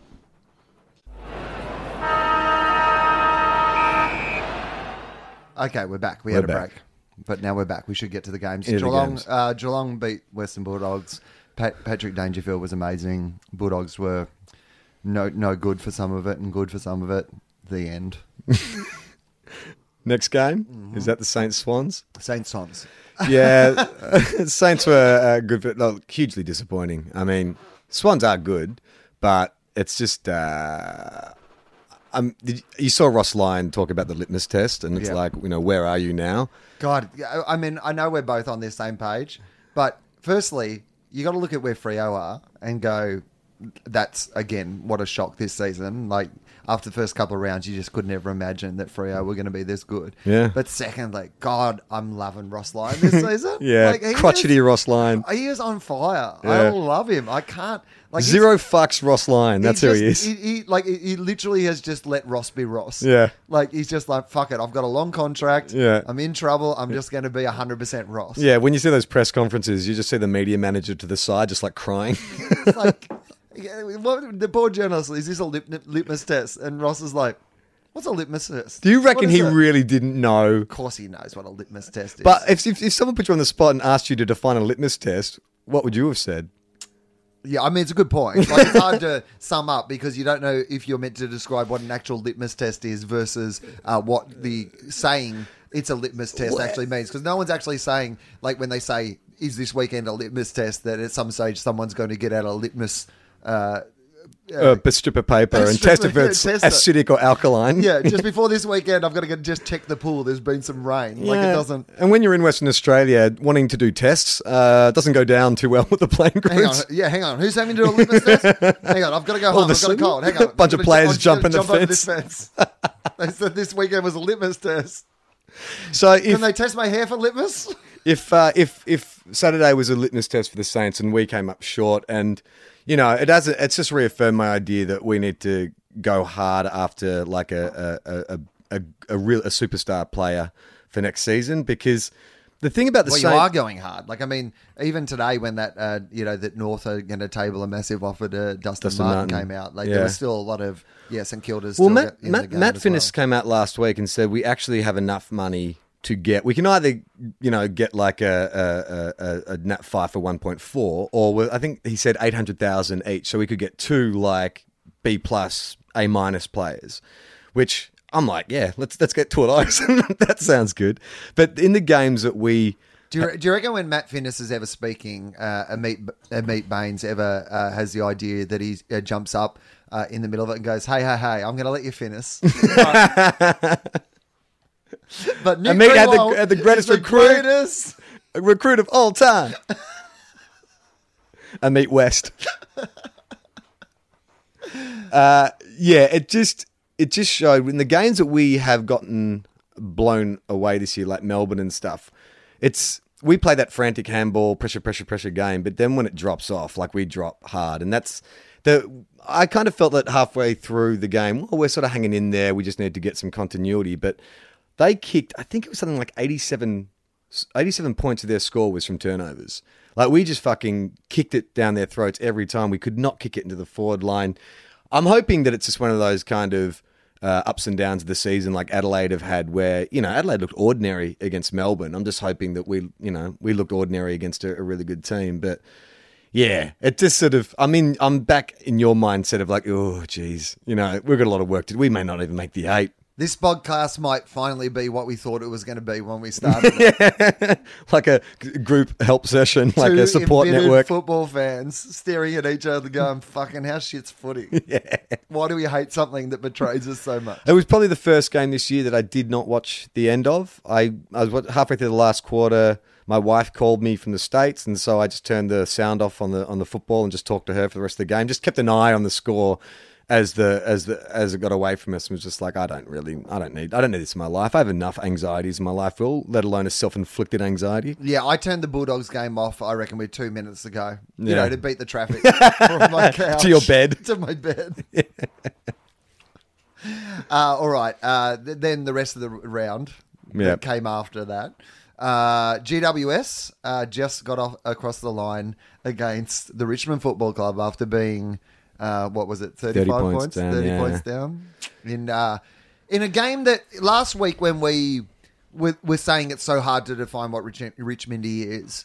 Um, but you know Richmondy when you see Richmondy. That's the thing about Richmondy. It's very hard to predict before the game what the Richmondy thing's going to be. Prior- but you can see it. prior to that result, I thought the most Richmondy thing to ha- that could happen would was them for them to win. Like never in my wildest dreams did I think they would repeat almost like the exact circumstances of their loss the week before, just in a different way. I mean, that's the thing about Richmondy things. When you see them in retrospect, they're so obvious. Mm. Like you're like, of course. Like what the perfect thing to do in a Richmondy sense is to be way up against the team that everybody thought was going to win the premiership and show that you're a team that compete at the highest level, and then get overrun and lose in the last minute the exact same way as you did the week before. Of course, that's the most. no, but Richmondy this thing. is the thing. It wasn't the exact same way because the setup was different. Last week they kicked the goal and didn't set up from the centre bounce. This time they had a disallowed goal and they didn't put numbers behind the ball. Did you hear the Ty Connelly commentary? Ty Connelly calling it at the time. I because if you, I think it's the Super Footy podcast with um, Hutto. That's they played that clip at the start of the show, and I was not expecting it. I was walking the dog and had my headphones in, and I got like chills because Ty is like, it's like he's calling in a fucking like an airstrike. It's like he's watching this battle unfold and he's like, this is disaster. This is disaster waiting. And I've listened to that commentary like repeatedly three or four times since I first heard it because it's so uh, emotional. Like it's really gripping and If you had been listening to that broadcast at the time and you're a Richmond supporter and you heard Ty Canelli literally smash the glass and hit the fire alarm, like that's got to be the most horrendous next 15 seconds you're listening to because literally straight after that call, they bang it down the middle. Jeremy, Ca- by the way, Jeremy Cameron, who had three options running beside him, streaming into the 50, decides he's just going to have a crack from 50 Yeah, and well, nail he it. had, he had the best option, which was I'm a superstar Yeah. and I'll do it. But you see Toby Green, like Toby Green was swooping by. and It's like if he'd given handball to Toby Green, like imagine the celebration we would have got after that. Yeah, it's one of those things where, like the whole, eh, well, even the idea of that game. Firstly, you've got to sit next to Ty Canelli and watch Game of Thrones. he just gets into things. Yeah. He's like, "What are you doing, Littlefinger?"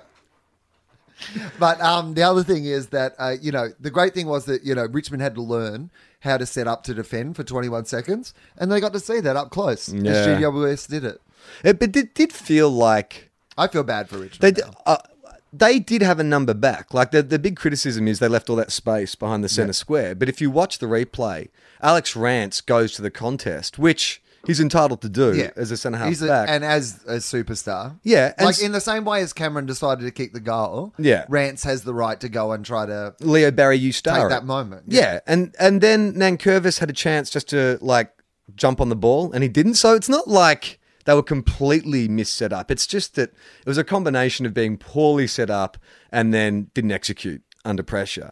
But then Tyconelli went on this big rant about this is terrible leadership and it's terrible coaching. Or not, I didn't. I'm not sure she said terrible, but it, it was that that was the meaning of it. And then I've heard a lot of dissection this week about, well, what does poor leadership mean? It's not like it comes down to Trent Cotchin. Generally, you've got your leadership group out there or your senior players. And poor old fucking uh, Jack Revolt got absolutely pumped for not putting, because, you know, the Mitchell got out of the goal square by about 10 metres because no one was guarding the top of the square. But it's like, I don't know, man. Like, I, th- is it really one player's fault? Well, it's not even like I mean the fact that they were you know thirty points ahead or whatever. A lot of things have gone wrong in that. Like y- we we concentrate on what happens in the last couple of minutes, but Mm. I don't know. Like I mean, isn't it amazing that what two seasons ago, Basher Hooley, were in the, in the lead, like in the reverse position, kicking out from full back, bombs it down the middle, and it just comes straight back with interest, right? Then they're in the opposite situation where they have the lead and the team does it, and it comes off fucking perfectly. That's Richmondy. I mean, I, I think we can. Th- we, there's been a lot of correspondence on our Facebook page this week around the idea of Richmondy, uh, particularly um, From uh, Richmond fans. Yeah. a lot of Richmond fans who have been, and the Herald Sun, it seems. Yeah, turns out. Uh, this is where all the Herald Sun journalists are getting their ideas. If, if there is a massive player profile on how much JJ Kennedy, is a colourful character. yeah, if there's a big thing back at him back at Geraldton enjoying himself and showing us the local sights. Um, all right, uh, we can go into Richmond, I think, another week because we've Well, the last thing I want to say about Richmond is I actually genuinely felt bad because too. I, didn't. I didn't. I, I went out on Saturday night and I got like heaps of text messages at the result, and I was like, oh, I can't im- even imagine. And then when I read it, I was a bit deflated. Like I just, w- I, I- I- I genuinely felt bad. I don't. I mean, I sort of tried to defend myself last week. I'm not getting any pleasure out of this. I'm getting.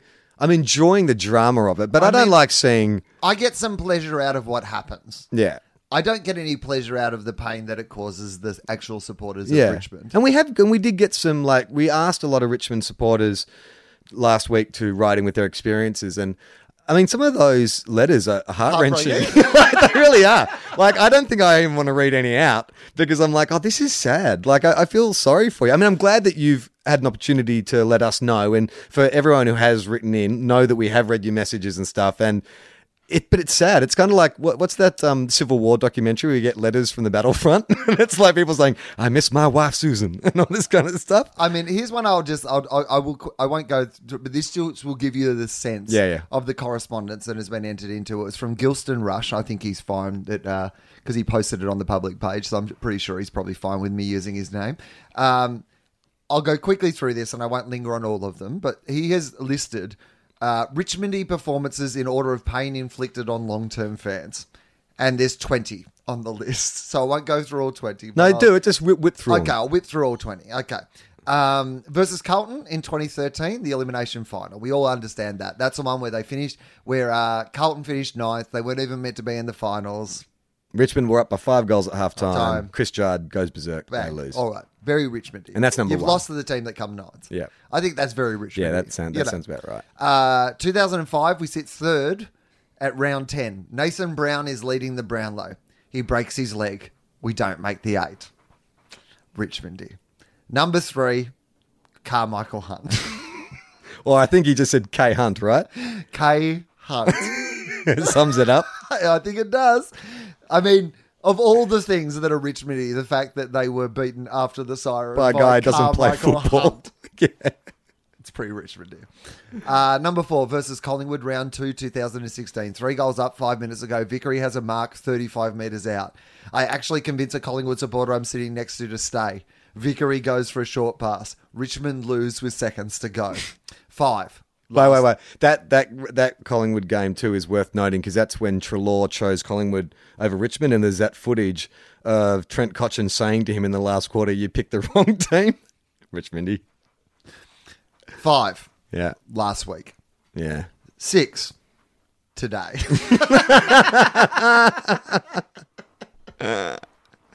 mean, that's a good couple of weeks for how Richmondy they can be. Uh, seven. The week before last week. Was that the Bulldogs game? Must have been. yeah. Which they should have won as well. Uh, okay. Eight versus Carlton, round 18, 2012. We led all day but played poorly. We hit the lead, got into a fight with the dickhead Carlton supporter. then the worst player on the ground, Brock McLean, kicks the winning goal, and me and my mates sit there while the Carlton jerk goes mad. I mean, that's pretty great. A bit of personal flavour. I- I'm Yeah. enjoying that. A nine, grand final 1982. Tigers end the year clearly on top, dominate Carlton into the grand final, and then a stripper runs out. Uh, Carlton scarf in the third quarter when Richmond were three goals up and in control.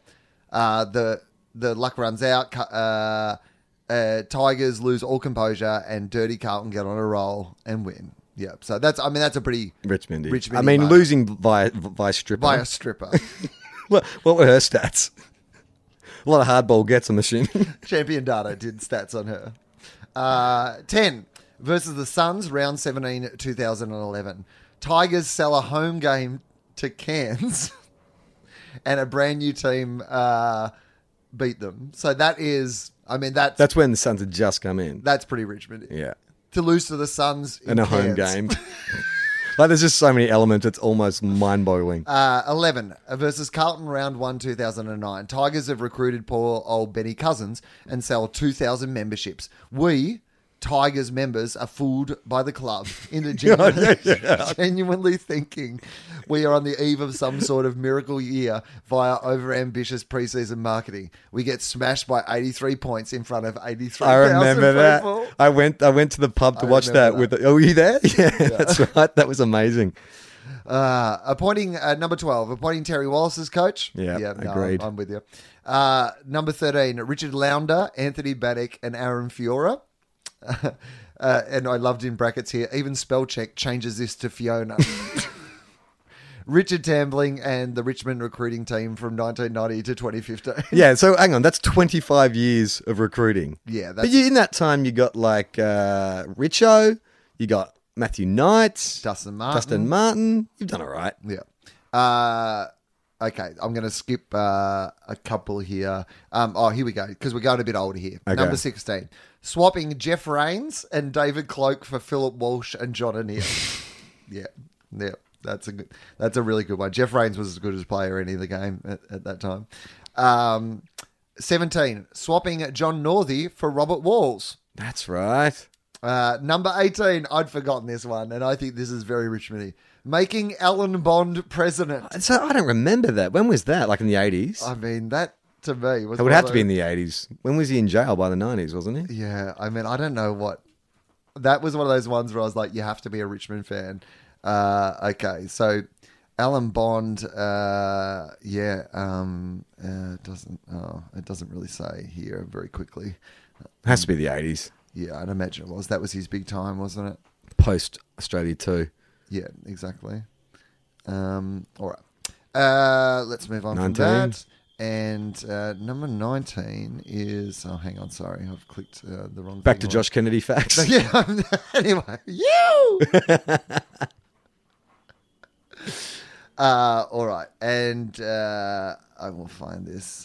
Um, sorry, sorry, this is a terrible podcast. Um, all right, here we go. Uh, number nineteen, Essendon, round nine, two thousand and seven. This is the round the AFL decided to change the pu- push in the back rule when Richo's mark in front of goal was disallowed. Instead of Richo kicking the sealer, the filthy Masons run the ball up the other end and kick the winning goal. And then number 20, Aaron Fiora. so Aaron Fiora gets a couple of drive-bys there, but uh, Yeah, thank you. that's a I- good I, get no summation. joy from your misery. I understand your misery. I can make a list of that uh, for the times I felt the Western Bulldogs were also cursed. I understand what it's like. That's why we started this podcast. We're not here to make fun of you, but we do sometimes just find some joy Yeah. in uh, the constant joy that you bring us. I mean, here's the thing. Yeah. It's like we've been talking about Richmondy for a while. It's not like we've suddenly decided, you know, Mm. It's to a thing. ramp up the Richmondy thing. It's that Richmond Decided to have ramp up. decided to be more Richmondy. Yeah. Because in the first five rounds, we were kind of scratching around going, well, this is Richmond here, right? Yeah. They're winning five in a row. They're unbeatable. That's what we were looking for. And Richmond were like, nah, You just wait. you wait. I mean, it's funny. We did speculate, like, are they playing a long game or whatever? But I mean, whatever, whatever their final act is going to be, Mm-hmm. like, they've got a lot to live up to because the end of the first act has been incredible, like gripping. I mean, be- up to the bye, it's been nothing but Richmond season. Yeah. Like, this is like. This, the writers' room for Richmond is fantastic. Well, it's one of those things where sometimes when you watch Survivor, particularly if it's a returning players season, uh, what will happen? So currently, at the moment, there's a season called Game Changers on, and they brought back like Sandra, who's won Survivor f- twice, and Tony, who's won it. So there was, I think, there was four or five players who won Survivor, and they're the ones who get all the airtime early on because they're the characters you know. But often, if someone's getting a lot of early airtime, it means that when it comes down the other end, they're going to get eliminated at some Right, stage. right. So they've got to run their stories now yeah. what we're going to see with uh, like Richmond is like, are we getting a lot of Richmond stories before the buy because it's all bad news after the buy? Yeah. Or is this season like, is this just a taste of the Richmondiness we're going to get for the rest of the season? I feel like it's a taste. I I don't. mean, I, after this, I mean, this- in this season, I mean, if if, if I want to give any hope to Richmond fans, it would not be beyond the Richmondiness of this season for Richmond from here to now win the premiership. oh yeah. But That that's would- the thing. That and- would be very Richmond. anything could happen from here on in. Like, I, i- if Richmond were having a season like Brisbane, for instance, one win and then you know some, some just a lot of losses, that would not feel very Richmondy. There's just not enough light and shade in that. Well, the other thing is they should have beaten the Bulldogs and they should have won the last two games, right? Mm. So Hmm. They would realistically, They should be top two or they top should three. be top, and having beaten like a whole bunch of teams that everybody thought were Yeah. going to play in the final. Yeah, they could. They're pretty. Yeah, exactly. So- last year's first and last year's third. So there's there's still hope for Richmond fans, is all I would say. All right, let's move on from that. Okay. Uh, the Brisbane Lions uh, took on Adelaide Crows. Uh, look, Brisbane really look Hmm. Tune like up now game. that- yeah. Tune up game for the Crows. So Adelaide, they're back. Do they have? I mean, they've got real problems. I was feeling very bullish about Brisbane at the start of the year. That had that win and a couple of close losses. Put in a good game against you and against the Saints.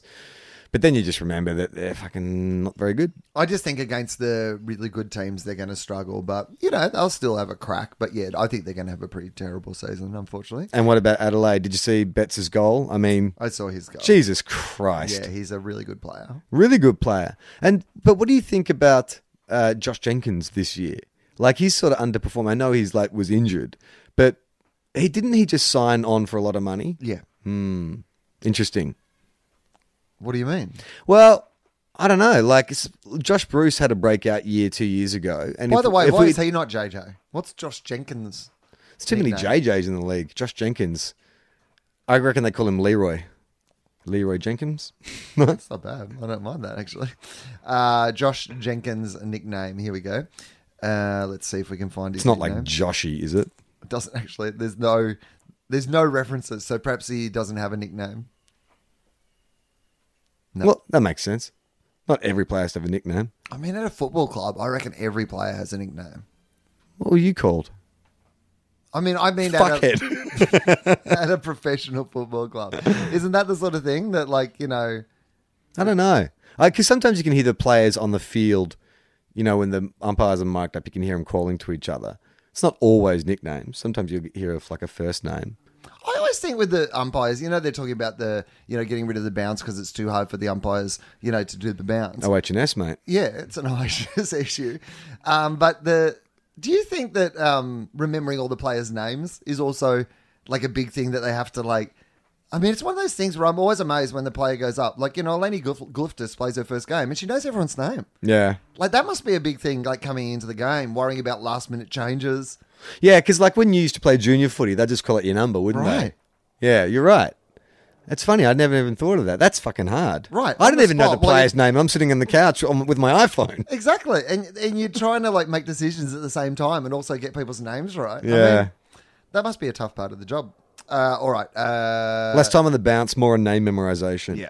All right. Uh, next game of the round was uh, Collingwood uh, taking on Hawthorn and in the backs to the wall. game. Yeah, we sort of talked about this game already, but uh, well, do you I- think Hawthorn have escaped some kind of scrutiny for this, or is this everyone going, oh, okay, this litmus test has taught us where the Hawks are at? Well, I don't think anyone expected Hawthorn to win this game. No. I think like Collingwood were the favourites for this, and so the story has definitely been Collingwood. Like, um, the thing I would say about Hawthorn, the other story that seems to have come out of this game is the value of uh, Tom Mitchell. Tom, Uh, Mitch- Tom uh, Mitchell, yeah.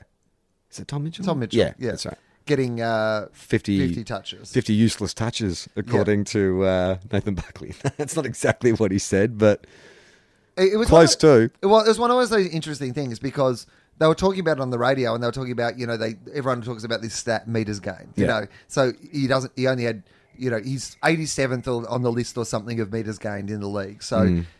but then they went to this extra stat they went to uh, meters gained assists right so because his job where, isn't where, Oh, really where is he in the chain of. yeah Yeah. and he's number one in the league Right. so you've got to think about sometimes the way like He's an extractor. well, that's his role, right? Yeah. His role is to get the ball to other place, players who then like kick it a long way. And if he's number one in the league, he's doing that. Every season, a player gets picked on for ineffective stats. It was Trent Cotchin, it was Rockcliffe before that. It's just his time in the gun. It doesn't mean shit. It's just people need to talk about something. right. But it is one of those things where people love to do that, don't they? It's like, oh, it's an ineffective stat. And I'm like, actually, you know what? Somebody does actually have to get the ball and give it to somebody else. But it's also this idea, too, of like, um, oh, well, obviously they didn't think he was very good because they didn't tag him. Uh, Rory Sloan went untagged for the first six rounds. Dan- Dangerfield went untagged for the first, first six rounds. That's not a qualification of whether or not you're any good. It's about fucking tactics. And if you as an opposition think, oh, we can let that guy get the ball because we can defend against him or we don't think they're effective, then that doesn't make him a lesser player. That just means the way you're set up doesn't account for his possessions. So- right. And also, it's the other thing is like, you, you might make that decision of going, well, we actually can't, like, even putting a tagger on him because of the nature of the way he plays. He's not getting a ball in that situation where a tag is effective. Yeah, right. Like he's getting the ball in a group of people already. Yeah. So what does he need a tagger to stop him from doing that? He doesn't, right? Yeah. Like you put the tagger on the person he's trying to get the ball to, so you try to shut it down that way. Yeah. I mean, it- don't you love those anyway. press conferences though, Makes no where sense. the coach who goes in first gives them a sound uh, sound bite, and then the next coach to come in, the the journalist will throw it back, and it's a bit like Yeah. he said, he Loaded. said, she said. You know, Loaded did you and hear out what of Bucks had to context. say? Yeah. Did you hear what Bucks had to say? It's like playground Chinese Did you hear whispers. what uh, Bucks had to say out of context with me reinterpreting in a different voice? um, all right. Uh, on the list here, um, the next one, game of the weekend was oh, oh, yeah. sorry, just before. Uh, can either of those teams make the finals? no. Big call. Well, I, I mean, in this season, who fucking knows? Like in this season, Collingwood are probably flag favourites, as I said. But like, you know, at this stage, they're sitting perfectly in 14th, the prime position everybody needs to be before the bye. They need another forward, don't they, Collingwood? I can't see Collingwood or Hawthorn playing finals. I just think there are too many good other teams. I think that, you know, like Hawthorn, I think now that they're without all their players, they're not going to win a heap more games. But I would say that, you know, I, I, I think that, like, you know, Collingwood, they'll, they'll surprise some teams. Middle middle, middle of the table. Yeah, I would say so. Okay. Um, all right. Uh, Essendon uh, absolutely belted the West Coast Eagles. I don't have anything to say about this game. uh, I only watched the highlights of this, but um, you know, it just I, I didn't see anything. I tipped the Bombers. I didn't see anything that surprised me in this game. Um, Joe Danaher's obviously turning Great. his season around, isn't he? I mean, I, look, I think he's been great this season. I think if you were picking an All Australian team, he'd be in it. At the Well, moment. he had one game where he was a bit of a Missed- goof. He missed a bit. and was joking around, Yeah. and people questioned, you know, how seriously he took the game. Fuck that. But I he mean, also- if this is what we're going to get, Right. like, let him do it. But also, that's how he plays. Mm. Like even when he's kicking goals, he doesn't have that strut. He doesn't have that arrogance. He has a sense of humor. Yeah. he actually looks like he enjoys Enjoys the playing game. football. Yeah, that's exactly what I was thinking. Like, he loves That's why it. people go, ah, what's he doing? Yeah. Looking like he's enjoying himself. But ah." even the way he, when he had that, when he ran into the, the open goal and he roosted it like three rows back, I'm like, more of that. Yeah. I want more of that kind of stuff. That's awesome. Kick it Yeah. out of the ground next time. yeah, no, I'm I'm definitely into Joe Danaher. And uh, someone pointed out as well, he's the, the danger, not the danger, but what why he's such um, an amazing kind of forward or such a, an asset to have in your forward line is the way he conjures goals. Like he manufactures them. He's got that. He's it's like his leg can bend round corners. Yeah. Like w- the way he snaps the ball, like in traffic or around his body or whatever. It's like is his leg made out of rubber? It seems to be bending just to get the perfect angle on that ball. And the rest of their forward line, I, I, I don't know if there's a like. I mean, I've been on this for a long time, but Zach Merritt. Zach Merritt is like Yeah. he's like got to be a top five player in the game at the moment. And Mc, McDonald Tippenwoody Hmm. is the most exciting player to watch in the AFL at the moment. Yeah, the you- they've most got- electrifying man, in, But they've got um, you know, Fantasia. They've Yeah. got like all these guys. even down fucking there. Toby Green's playing well. Yeah. And Toby one- Green, who I I can't believe it's not uh, Toby Ola, uh, Toby Ola, No, what's his fucking name? Uh, hang on, which one is the Toby GWS? Green's from GWS. Yeah, and who's the Brisbane line who plays for Essendon now? Uncle Toby. No, is it is it Toby Green as well? Oh my god, we are so dumb. You know Anyway. the short red-headed dude, We- yeah, I forward know. pocket. I know who you're What's talking his about. fucking name? I don't it's know. Green. Do you want- it might yeah, be. is, is his name Toby Green? Because if it is, I've that completely fucked my joke. I can't believe it's not Toby Green. Which one? I don't know. Um. All right. Uh, Toby Green. Essendon. No, there's. No, there's Is there a green for Essendon? I'm just gonna put Toby Essendon. Uh, no, but in green, isn't Oh, it? Green Essendon. Yeah. Okay. All right. With an- Josh Green. no. Who the fuck is he? Oh god, that's terrible. You keep talking. I'm gonna look. Are you at sure It. it's not Josh Green? I don't think his name's Josh. You keep talking. I'm gonna look it up on the um, AFL app. Yeah, it's Josh Green, number fifteen. Little redhead. Redheaded bloke. Josh Green. Josh Green. Oh, fuck. Well, that's why I got thrown. They both got the same last name. Moving on. People like you didn't talk about Essendon enough. Well, there was that whole bit just. I then. actually think I. Yeah, I like. I, I like I- Essendon. I rate Essendon. I think they're. they fe- felt like they. Well, I mean, even the coach said that they kind of hit the wall a bit a, a while ago, but Yeah, early they feel call. like they're back. They feel like you know. well, they just seem to have most of their bases covered, don't they? Yeah, they c- uh, they look like a team right now that could definitely make the eight. Yeah. Do you reckon you rate them higher than Melbourne? At the moment, yeah, I would say. I reckon Essendon, in the long term, I think Melbourne have probably you know still got better young players and will develop more and all those sort of things. But I would say right now, if they could all keep playing at the level they're playing, they've got a lot of players who are about the right age and right experience, plus enough sort of youth and whatever to like you know to be a finals team. I think. Yeah. Um, all right, uh, North Melbourne and Melbourne. Mm. Did you pick? I picked North in this game. I think I did in the end as well, which is disappointing. Oh no, I picked Melbourne. I think I picked Melbourne. I Yeah. don't know. I, can't. I don't remember my tips. Uh, nothing really surprising. They haven't beaten North in like 16 years or something. I found out afterwards, Yeah. which is not that great. Well, we haven't beaten the cats down there for a decade, so you know. yeah. Uh, Um, but you wouldn't say it was Shinbone Spirit, would you? I mean, North. Here's They got what- challenged. Here's what I would say about North is that North, North are better, obviously, as we've said, with weight in the team. Ben Brown was good again. Mm-hmm. Yeah. Um, Mason Wood.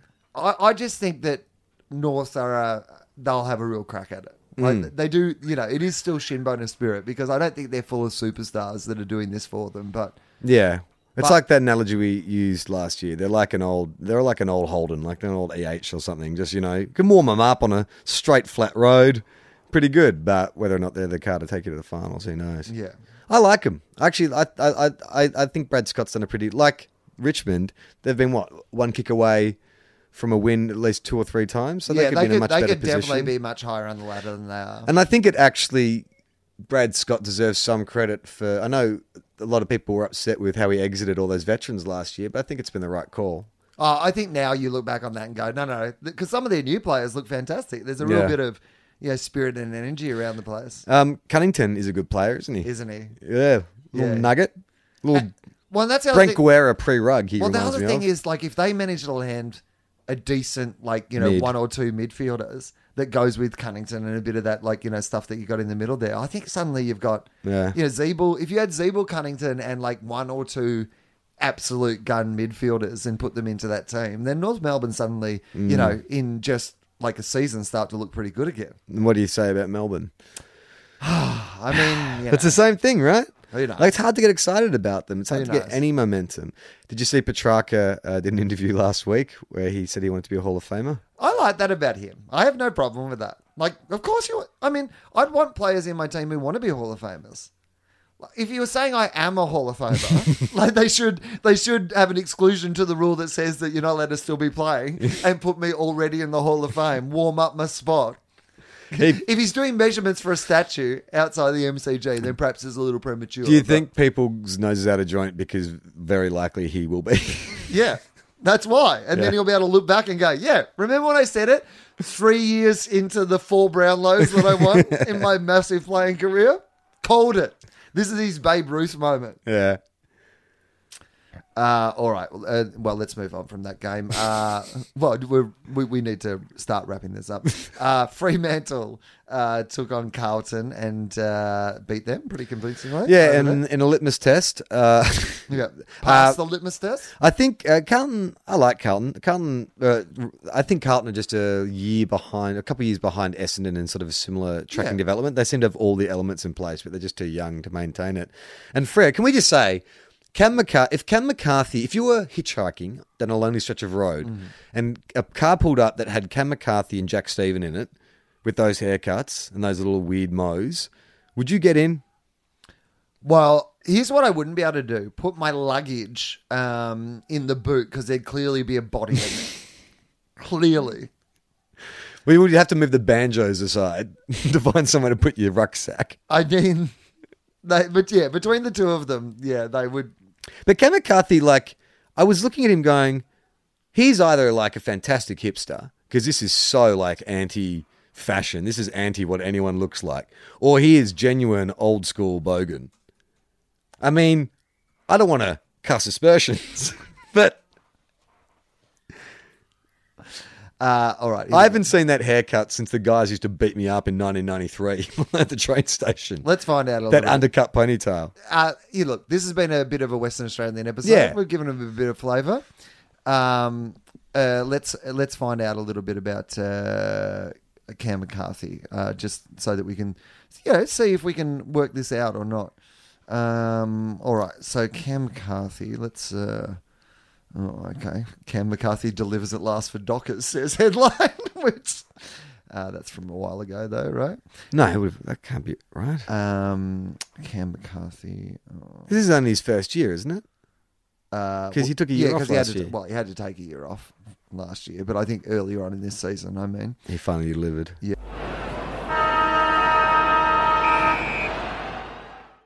all right, we're back. I, I couldn't find any uh, Cam McCarthy facts, but I, we did watch a little interview. Well, I watched a little interview with Cam McCarthy. I'm gonna say possibly a bit hipster. Oh, really? He seemed like a really nice guy, and Yeah. his mustache looked particularly hipster. It didn't look kind of like your bogan mustache. It looked a bit more like your hipster mustache. It's to the hipster me. mustache with the undercut, with the sleeve, not sleeve tattoos, but he's got like forearm tattoos, like old school kind of like sailor tattoos. Yeah. That makes me think hipster. Like he would be a barista. Yeah, him and Max. or maybe Gorn. have his own sort of like uh, you know bar yeah, totally. like, you know, Uh, I uh, craft beer. craft beer. Yeah, Yeah, yeah, yeah, yeah. yeah that, exactly. He could be wearing like a full length apron. McCarthy's. Where everybody knows your name. as long as your name is Cam McCarthy. uh, all right. So, um, sorry. Uh, so, uh, That and was the last game, wasn't it? that was the last game of the round because, of course, uh, Gold Coast and Port had At their the bye, bye. Uh, all right. Uh, which Gold Coast lost. yes. uh, okay. Let's get to uh, next weekend's round. Tips. tips. Uh, all right. Uh, Thursday, uh, May the 25th. Uh, so this Thursday night, Thursday night football is back uh, down at Simmons Stadium uh, for the week after Mm-hmm. the opening of the stand. Obviously, not opening a new stand for another couple of weeks. So uh, st- uh, Geelong take on Port Adelaide in what will be Good one of game. the games of the round, I imagine. I reckon. I reckon. You want to see how Geelong uh, follow up after last week, whether they're just completely exhausted from the fact that they laid so many tackles, or whether they do it again next week. and it's also this is uh, this is the litmus test. I believe this For- Uh, is their litmus test. For, well, for Port, I think. Like if Port are genuine contenders, Well, if you're going to do a litmus test, you might as well do it on both of them. yeah, exactly. I mean, you've already got your litmus kit out. Um, yeah, Port are the quiet achievers this year. If this was Big Brother, you would say they're flying under the radar. And you want to know what the effect of coming back from China is, coming back after a bye. You know, teams sometimes start a little slow after the bye. Are they full of energy or are they have they have they been distracted by the Great Wall of China? Have they been distracted by, you know, buying cheap merchandise overseas? have they not been concentrating on football? Have they maybe got involved in like, you know, Chinese culture over there and and come back? I don't know. I mean, y- these are questions that remain un- unanswered. Well, yeah, I guess. I mean, apart from the New Zealand experiment, we've never had a team have to back up an international trip before. No. So uh, wait to see. Question mark. Who do you reckon will win that one? Uh, I'll pick the Cats. Geelong at Geelong, I'm going to say, but it wouldn't surprise me if Port won that. Hmm. Uh, all right, we got Sydney at the SCG taking on the Hawthorn Hawks in a game that you would expect Sydney to win and win easily. Yeah, Uh, they only Swans for me too. they can only drop three, yeah. so this is one they definitely cannot afford to drop. Fuck! I mean, imagine if they lost. If they lose the because their Hawthorn- SCG has not been a happy hunting ground for them this year. Yeah, they're the reverse of flat track bullies. Yeah, They're uphill track bullies. uh, the Western Bulldogs at Etihad Stadium take on the St Kilda Saints in the two guys, one cup, Cup cup. Cup. Uh, I'm going to pick the Saints. I feel like you guys will win, but I'm going to pick the Saints because I mean- let's make it interesting. Yeah, but also the other thing is, like, I mean, I could easily tip St Kilda in this game. I Really? think St Kilda have been playing better than the Bulldogs this year. Um, but I'm not going to because I think, like, the Bulldogs need to. There's win no this. point in us doing this podcast if it gets to this round and we both like did the same team. Like this is the interest. right, but also the Bulldogs need to fucking win this. If the Bulldogs are going to play finals, there's a big chance if the Bulldogs. We need to win this. We're on the same wins as you, dude. yeah, but we're the running premiers, mate. Like, Yeah, that's true. Like oh, the thing that I fear is we're going to do that thing where we were premiers one year and we're not going to make the. You'll eight be next year. you'll be like a, a footnote in history. It's about Exactly. what team won the grand final and then didn't make final the next year. Yeah, and I think that's going to be us. Yeah, right. Uh, if we lose to St Kilda this weekend, so I think we really have to win this. It should be a good game. Fast deck.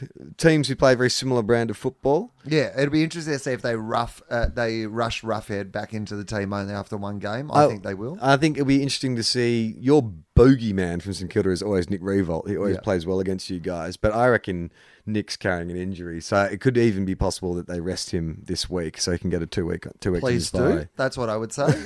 Call him mate. yeah, I just say, mate, look, this and the bye weekend that'll get him right. Just give him a couple of weeks off. Uh, all right, uh, Melbourne take on Gold Coast. Uh, what's TP? Where does where's TP? Have Melbourne sold one of their games to someone? Uh, is that Canberra?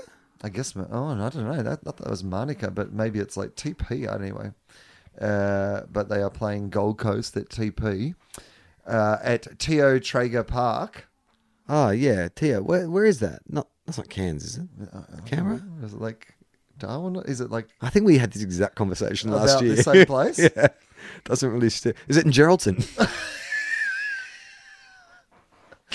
uh, Melbourne are playing the Gold Coast in Geraldton this weekend? I think Gold Coast is still in China, so Melbourne are going over there to play them in China. Uh, this weekend, uh, Mel- Melbourne have to win this one, right? Melbourne have to beat. well, Oh, it Gold depends. Coast. I don't know where it is. Who's it's a Melbourne home game. It's a Melbourne home game somewhere. Fuck, I could see Melbourne losing this. Yeah, of course. Gold Coast, you know, they're coming off a hiding over in China, and they were playing pretty well before that. Gold Coast could definitely win it, but Melbourne have to win it. I would have thought. Uh, uh, are you going to pick Melbourne then? I'm going to say Melbourne. I'll pick Gold Coast for the sake of interest. Uh, all right. Uh, Richmond at the MCG take on Essendon in the uh, Dream Dream Time Time. at the G match. There'll be 80, 90,000 people there. Huge occasion. Fuck, man. Both the Essendon on fire, Richmond being a bit unlucky. I mean, the, Oh, bit. the, the stage is set for something amazing. I don't know. I mean, I've got no feeling. I mean, I feel like Essendon are going to win, but something tells me, Will, something tells me uh, R- Richmond is not done yet. Like, the most disappointing thing to happen would be for Richmond to lose by six goals, be down all day, and nothing of any interest happens. But mm, I'll pick Essendon. I was going to pick Essendon as well, but for the sake of it, Yeah, go on. I'm going to pick Richmond. Yeah, great. I'm going to get on board the Tiger train for the big dream time at the G. I feel like after this week, they're just going to have to. I mean, who knows? Who knows? Like, I mean, Essendon have been so good. I, it's hard to tip against Essendon. It should be a really great Traditionally, game. who wins these games? I don't really I, know. I feel like Essendon. Oh. But I feel like it'll be a really great game of football. Lots of fun to watch, I imagine, that one. Uh, Saturday night also at the Adelaide Oval, Adelaide take on Fremantle in a game that Freo would have some optimism Yeah, I going reckon. into. But um, I would suggest that, uh, a resurgent Adelaide. yeah. I'm going to pick Fremantle, and that's my luck of the week. I mean, that'd be a good lock of the week if that comes up. I'm going to go with Adelaide, the safer option, but I think that Adelaide will win. This is going to be a round that'll really separate our tips because we've gone pretty much opposite in every game. Uh, Collingwood take on uh, the Brisbane Lions. Collingwood. That's what I have to say about that game. Although Are their backs to the wall? they're That's the so big far question, from right? their wall, they're standing in the middle of I the mean, room. It's hard when you're taking on Brisbane for your backs to be against the wall. yeah, unless Danger Brisbane- game. Bris- Danger game for the Pies. un- Unless Brisbane get out to a big lead, which Brisbane have, the Brisbane have been fast starters this year. So if Brisbane get out to it, best thing that happened to the Pies is for them to be six goals down after the first quarter. Is there any chance that the Pies, to get in the right position and headspace against Brisbane, just don't send out 18 players in the first quarter? Just send out like 14. Keep the rest on the bench. Yeah. Is It's a there good any idea. rule that says you have to have 18 on at all times? There isn't, is there? Don't think so. So if your tactic was we're going to play 14, but we're going to keep it, you know, Pendles and a few Trelaw and whatever on the bench, you know, full of run, Yeah. get our backs against the wall. And then charge through. Yeah, Get we're gonna have Adams, Treloar. we're gonna have Adam Trelaw, Scott Pendlebury in a gravitron for the first quarter, ready to go. Uh, Carlton on Sunday uh, take on North Melbourne at Etihad in a game that I could see Carlton being very competitive in and maybe causing an upset, but I'm going to say North Melbourne. And that's that's pretty much sums up Carlton's entire year, right? Every game you can see him being competitive before getting blown away. North Melbourne. Uh, and the final game of the round uh, is the West Coast Eagles taking on GWS at Domain Stadium.